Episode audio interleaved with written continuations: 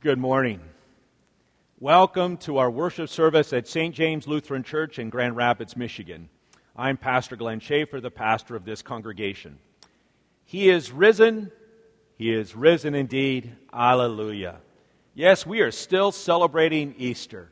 This is the seventh Sunday of Easter. It's the final Sunday of Easter, as next Sunday we move into Pentecost and we'll be celebrating the festival of Pentecost. But today, it's Easter. And so we are so thankful that you've joined us to worship our living Lord with us. Now, this past Thursday was also the festival of the Ascension of our Lord. And that is often a festival in the church that is kind of bypassed because it falls on a Thursday. So if you've had a chance to look at our worship service, you'll notice that today we're going to focus on Ascension Day. The prayers, the hymns, the scripture readings, they're all from the day of Ascension. My sermon, though, well, that'll be focused on 1 Peter chapter 5, which is a lesson for the seventh Sunday of Easter. Well, the first reading that's appointed for Ascension Day is from Acts chapter 1, beginning at verse 1. In the first book, O Theophilus, I have dealt with all that Jesus began to do and teach, until the day when he was taken up after he had given commands through the Holy Spirit to the apostles whom he had chosen. To them he presented himself alive after his suffering by many proofs, appearing to them during forty days and speaking about the kingdom of God.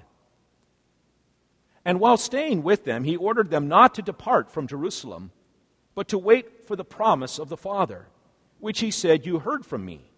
For John baptized with water, but you will be baptized with the Holy Spirit not many days from now. So when they had come together, they asked him, Lord, will you at this time restore the kingdom to Israel? And Jesus said to them, It is not for you to know the times or the seasons that the Father has fixed by his own authority, but you will receive power when the Holy Spirit has come upon you. And you will be my witnesses in Jerusalem and all Judea and Samaria, and even to the ends of the, of the earth. And when he had said this, as they were looking on, he was lifted up, and a cloud took him out of their sight. And while they were gazing into heaven, as he went, behold, two men stood by them in white robes and said, Men of Galilee, why do you stand looking into heaven? This Jesus, who was taken up from you into heaven, will come in the same way as you saw him go into heaven. This is the word of the Lord. Thanks be to God. The second reading is from Paul's letter to the Ephesian Christians, chapter 1. For this reason, because I have heard of your faith in the Lord Jesus Christ and your love toward all the saints, I do not cease to give thanks for you, remembering you in my prayers, that the God of our Lord Jesus Christ, the Father of glory, may give you a spirit of wisdom and of revelation in the knowledge of him having the eyes of your hearts enlightened, that you may know what is the hope to which he has called you, what are the riches of his glorious inheritance in the saints, and what is the immeasurable greatness of his power toward us who believe, according to the work of his great might, that he worked in Christ when he raised him from the dead and seated him at his right hand in the heavenly places, far above all rule and authority and power and dominion, and above every name that it that is named not only in this age, but also in the one to come. And he who put all things under his feet and gave him as head over all things to the church, which is his body, the fullness of him who fills all in all. This is the word of the Lord. Thanks be to God. In the Holy Gospel, according to St. Luke, the 24th chapter. Glory to you, O Lord. Then Jesus said to them, these are my words that I spoke to you while I was still with you. That everything written about me in the law of, the Mo- in the law of Moses and the prophets and the Psalms must be fulfilled. And then he opened their minds to understand the scriptures, and he said to them, Thus it is written, that the Christ should suffer, and on the third day rise from the dead, and that repentance and forgiveness of sins should be, repeat, should be proclaimed in his name to all nations, beginning from Jerusalem. You are witnesses of these things. And behold, I am sending the promise of my Father upon you. but stay in the city until you're clothed with power from on high. Then Jesus led them out as far as Bethany, and lifting up his hands, he blessed them. And while he blessed them, he parted from them and was carried up into heaven. And they worshiped him. And they returned to Jerusalem with great joy, and were continually in the temple blessing God. This is the gospel of the Lord. Praise to you, O Christ. Well, grace, mercy, and peace be to you from God our Father and our Lord and Savior Jesus Christ. Amen. The text for this morning's message is from 1 Peter chapter 5 beginning at verse 6. We read, Humble yourselves therefore under God's mighty hand, that he may lift you up in due time. Cast all your anxiety on him, because he cares for you. Be self controlled and alert. Your enemy, the devil, prowls around like a roaring lion looking for someone to devour. Resist him, standing firm in the faith, because you know that your brothers throughout the world are undergoing the same kind of sufferings. And the God of all grace, who called you to his eternal glory in Christ, after you have suffered a little while, will himself restore you, and he will make you strong, firm, and steadfast. To him be power forever and ever. Amen.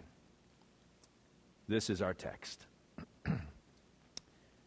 In the name of Jesus Christ, our ascended Lord and King, dear fellow worshippers of Him.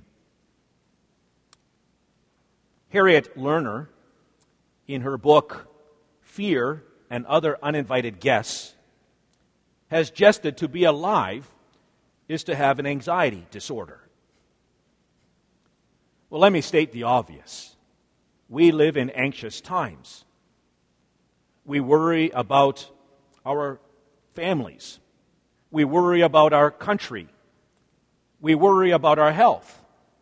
We worry about our well being. Charlie Brown represents all of us to a degree. When he says in one of the Peanuts cartoons, My anxieties have anxieties. Now, this is not to make light of anxiety for anxiety is affecting the mental health of millions of people across this land and really around the world. A couple days ago, the National Review published an article with the headline A Year's Worth of Suicide Attempts in the Last Four Weeks. And in this article, Dr. Mike deBoisblanc, head of trauma at John Muir Medical Center in the San Francisco area, notes we've never seen numbers like this in such a short period of time. I mean, we've seen a year's worth of suicide attempts in the last four weeks. Casey Hansen, who's been a nurse at this medical center for the past three decades, says, I've never seen so much intentional injury.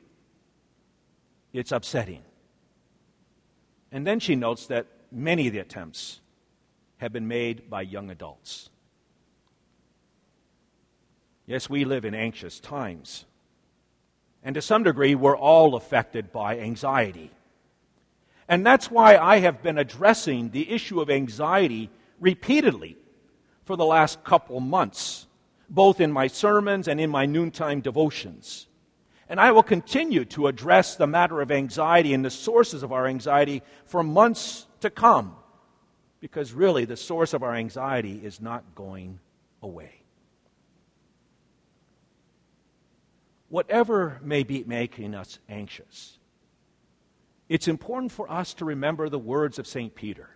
And that's why I could not pass over this text this week, because St. Peter's words need to be engraved into our mind and imprinted upon our heart when he says, Cast all your anxieties on him because he cares for you. He cares for you. This is not some sentimental, pious platitude. This is a present state of fact. God cares for you.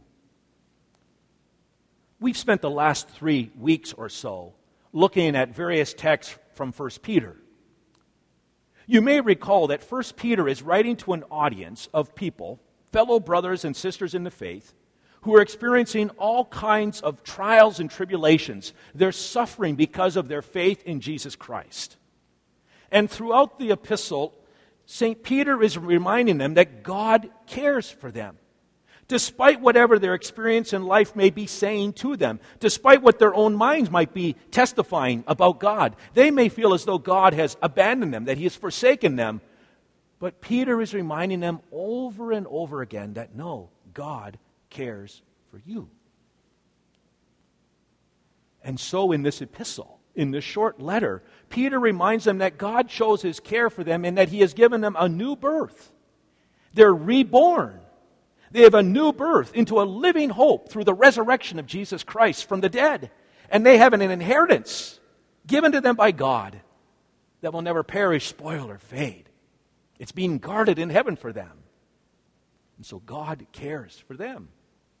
He reminds them that God cares for them and that He has rescued them, He has redeemed them from sin. That Jesus Christ, His Son, came into this world to be their Redeemer and they were saved from the consequences of sin, not with gold or silver, but by the precious blood of Jesus Christ, the Lamb.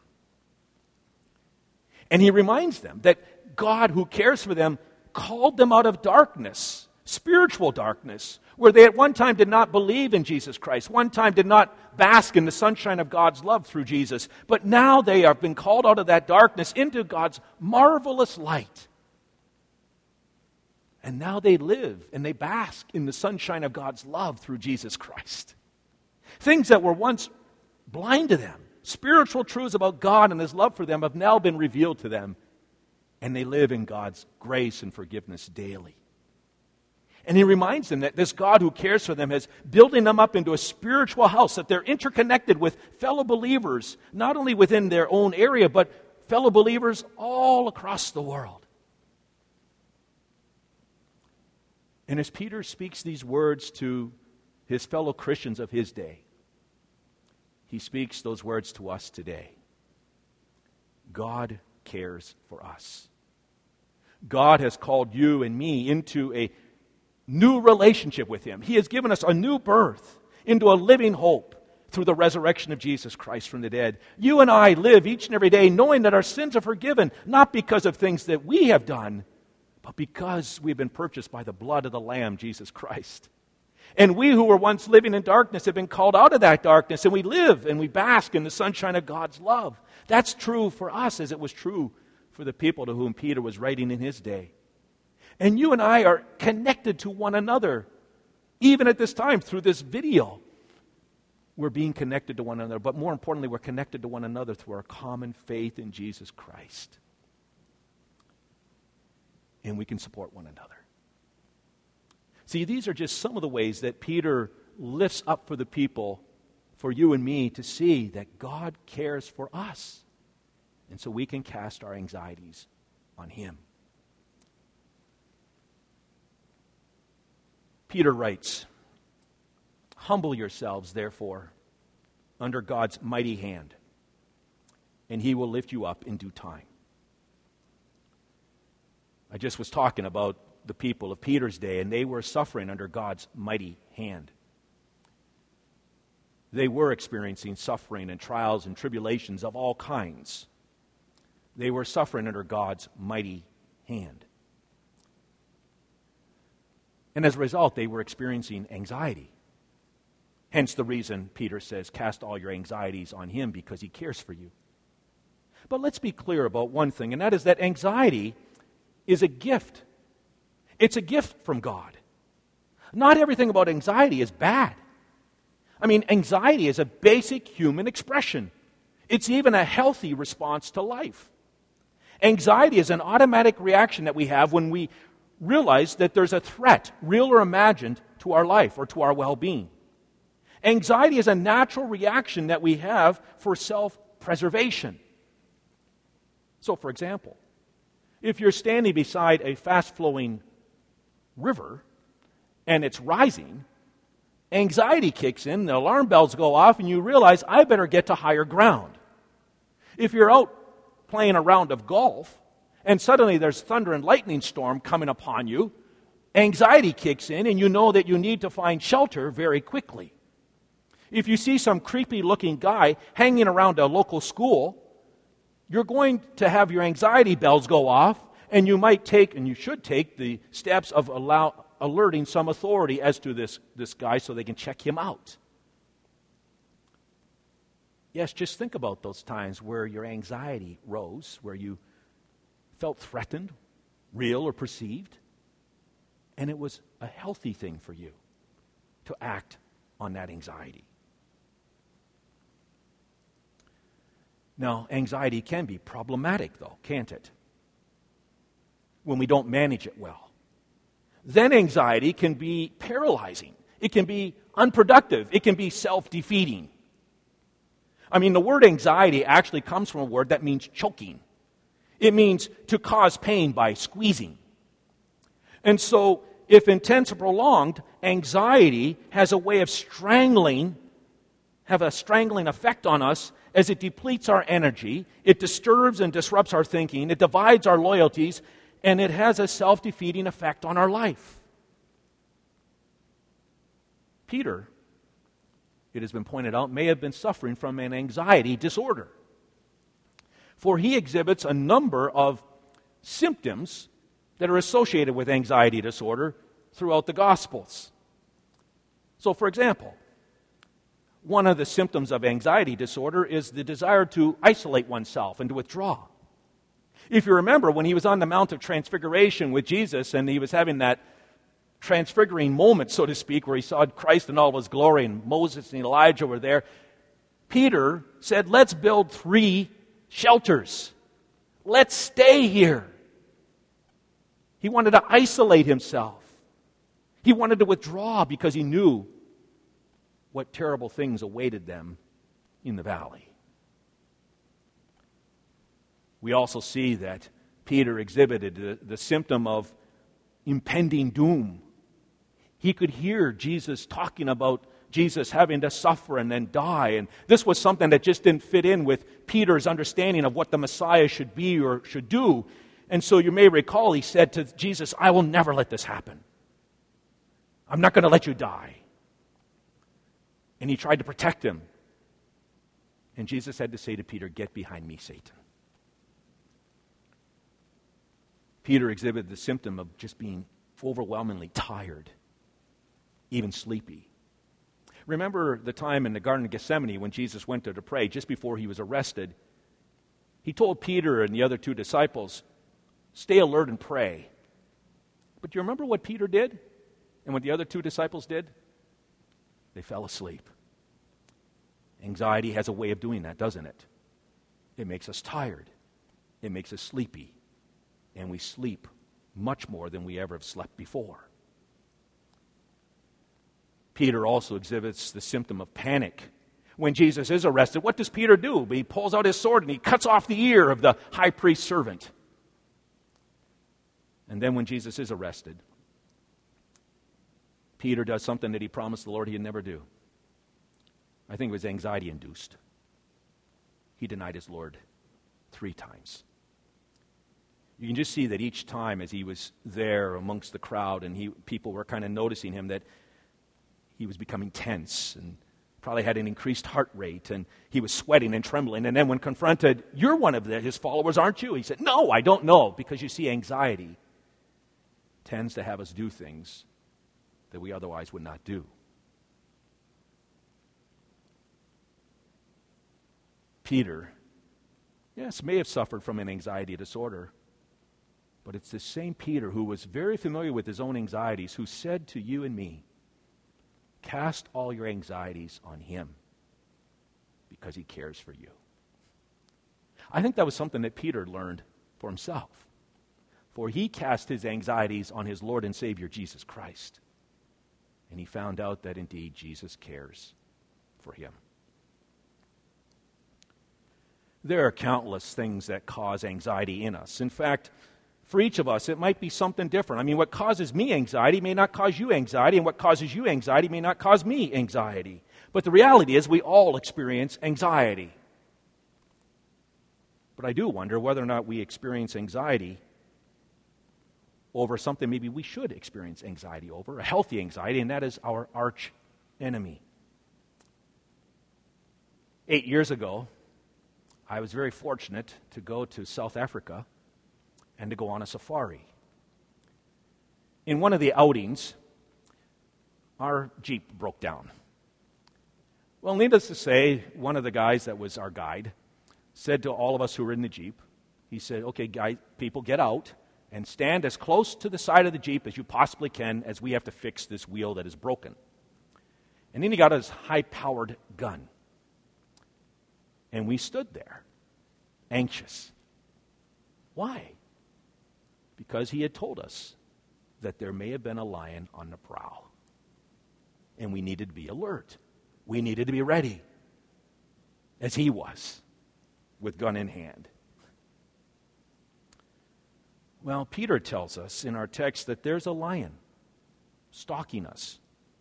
He writes, Be self controlled and alert. Your enemy, the devil, prowls around like a roaring lion looking for someone to devour. Resist him, standing firm in the faith. You know, our anxiety alert button should be going off daily. It should be on high alert day by day because the devil is ever on the prowl. Do you believe that? Do you think about that?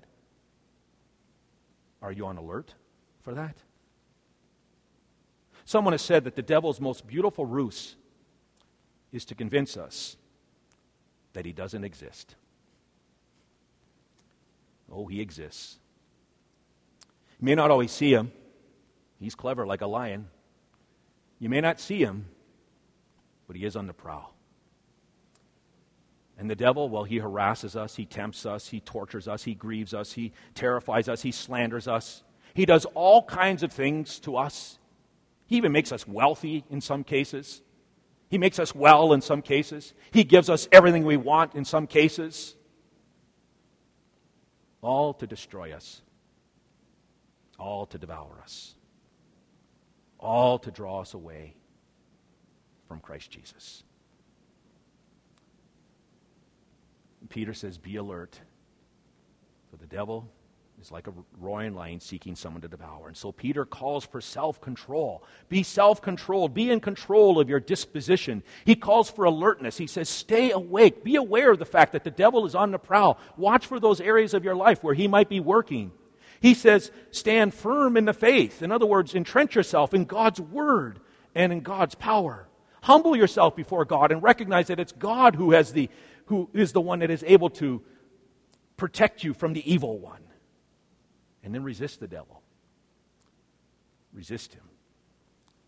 As James says, resist the devil, and he will flee from you.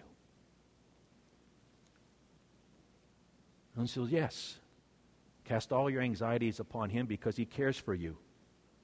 Even when you're going through those difficult times where the Lord's hand is heavy upon you, for even there he is with you.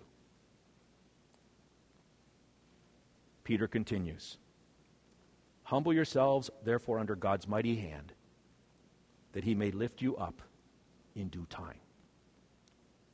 He will lift you up in due time. That's his promise to you and me. There is an ending. There is an ending to those things that cause us all kinds of anxiety we will go through the valley, but note we will go through it to the other side. There is light, Jesus Christ, the light, at the end of the tunnel and walking with us through the tunnel, no matter how dark it may seem. He will lift you up in due time. In verse 10, we read, And the God of all grace, who called you to his eternal glory in Christ after you have suffered a little while, he will restore you, and he will make you strong and firm and steadfast. To be a non anxious presence means to acknowledge that anxiety abides in us. It's always there. And as we pointed out earlier, anxiety can be good, it can also be problematic. But you see, we're not to let the anxiety become problematic. It's not to be the driver of our behavior. It's not to be the tyrant of our mind and our emotions. And so then the question is how can we have this non anxious presence? Well, Peter uses four verbs in verse 10 that I think are very illustrative and very helpful in helping us understand how we can be this non anxious presence in our life and in the lives of others. He says that God will repair what is broken, God will fix that which is anchorless, God will strengthen that which is weak, and God will lay a foundation upon which we can build. You know, there are many ways that God does this. There's many ways that God repairs and fixes and strengthens and lays solid foundations. He does it through simple breathing techniques that we might learn. He does it through regular exercise. He does it through good sleeping habits.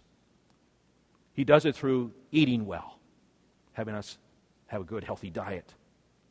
God can help us and fix us and anchor us in life by us listening to good music, by turning off the news, and by, yes, even seeking professional help when we need it. And when we're right on the brink's edge and anxiety is overwhelming us and any other number of emotions is almost pushing us to the cliff, thankfully we have emergency hotlines that we can contact where God provides people to speak with us. He provides us with pastors. He provides us with fellow church members who can encourage us with the word and who will pray with us. He provides us with friends and family. Yes, these are just some of the ways that God ministers to us and helps us control the anxieties that we might be experiencing. And if I may just digress for a moment, I encourage you to be sensitive to the fact that there may be people around you who are dealing with all kinds of anxieties, worries, fears. And I encourage you to reach out to them, to give them a call on the phone, speak with them, pray with them, share a word of Scripture with them. Just listen to them.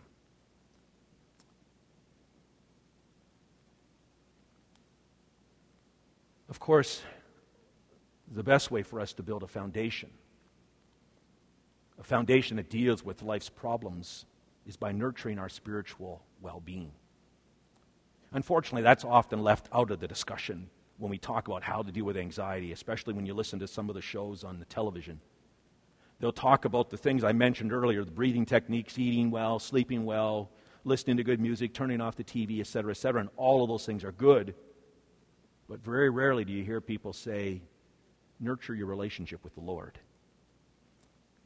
Bill Pannell has said, and listen closely to this. Bill Pannell has said, if you've made a habit of communing with God when the sun is shining, you'll find it easier to sing in the rain. If you've made a habit of communing with God when the sun is shining, you'll find it easier to sing in the rain. Yes, my friends, my encouragement to you is to use your time to be in God's Word, to read it, to study it, to meditate upon it. For there in that Word you encounter a God who loves you, who sent his Son to give his life for you, who has promised you everlasting life. And that's why it's so important for us to recognize and celebrate the festival of Ascension Day. For there on Ascension Day, we're reminded that we worship and are served by a victorious King who reigns and rules for all eternity. The ascension of our Lord to the glories of heaven assures us that our salvation is complete. Everything that was needed and necessary for us to go and be with our Lord for all eternity was accomplished when Jesus Christ lived on this earth and died on the cross and then rose from the dead and ascended to heaven. all that remains in some ways is for Christ to come back and take us to be in eternal glory. Jesus' ascension assures us that Jesus is in control control of our lives, control of this world. And oh, when we watch the news and when we experience things in our life, we may feel like God isn't in control, that we're certainly not in control. But the ascension of our Lord assures us that He is in control. In fact, we heard in the epistle lesson that I read a moment ago that all things have been placed under the feet of our Lord.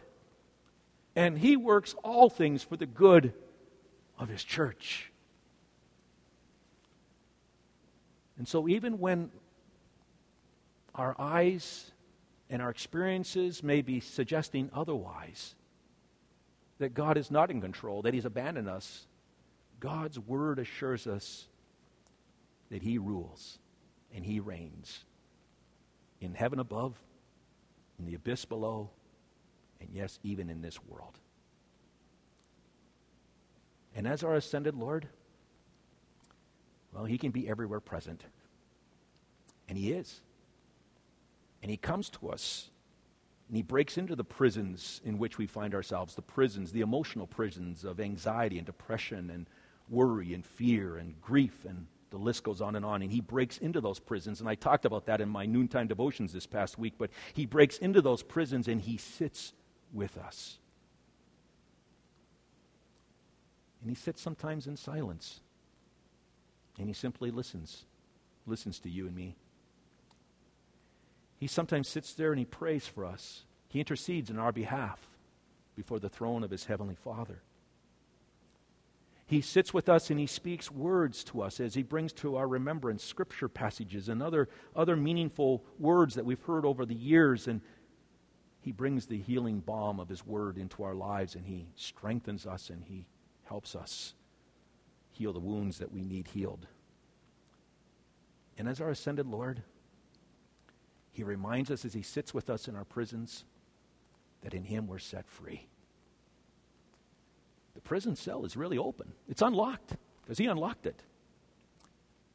It's just a matter of us trusting him and going through that door and following him, living in his strength, living in his grace, knowing that in him we are triumphant over all things. Peter says, The God of all grace has called you to eternal glory. He will lift us up in due time. Oh, we may go through a valley that goes on for many, many months and even years, but He will lift us up. He has called you and me to eternal glory. We will ascend one day to be with our Lord. And so Peter today says to you and me cast all your anxieties, whatever they are, cast them all on the Lord because he cares for you. And now, may the God of all grace, who called you to his eternal glory in Christ after you have suffered a little while, may he restore you and make you strong, firm, and steadfast. To him be the power forever and ever. Amen.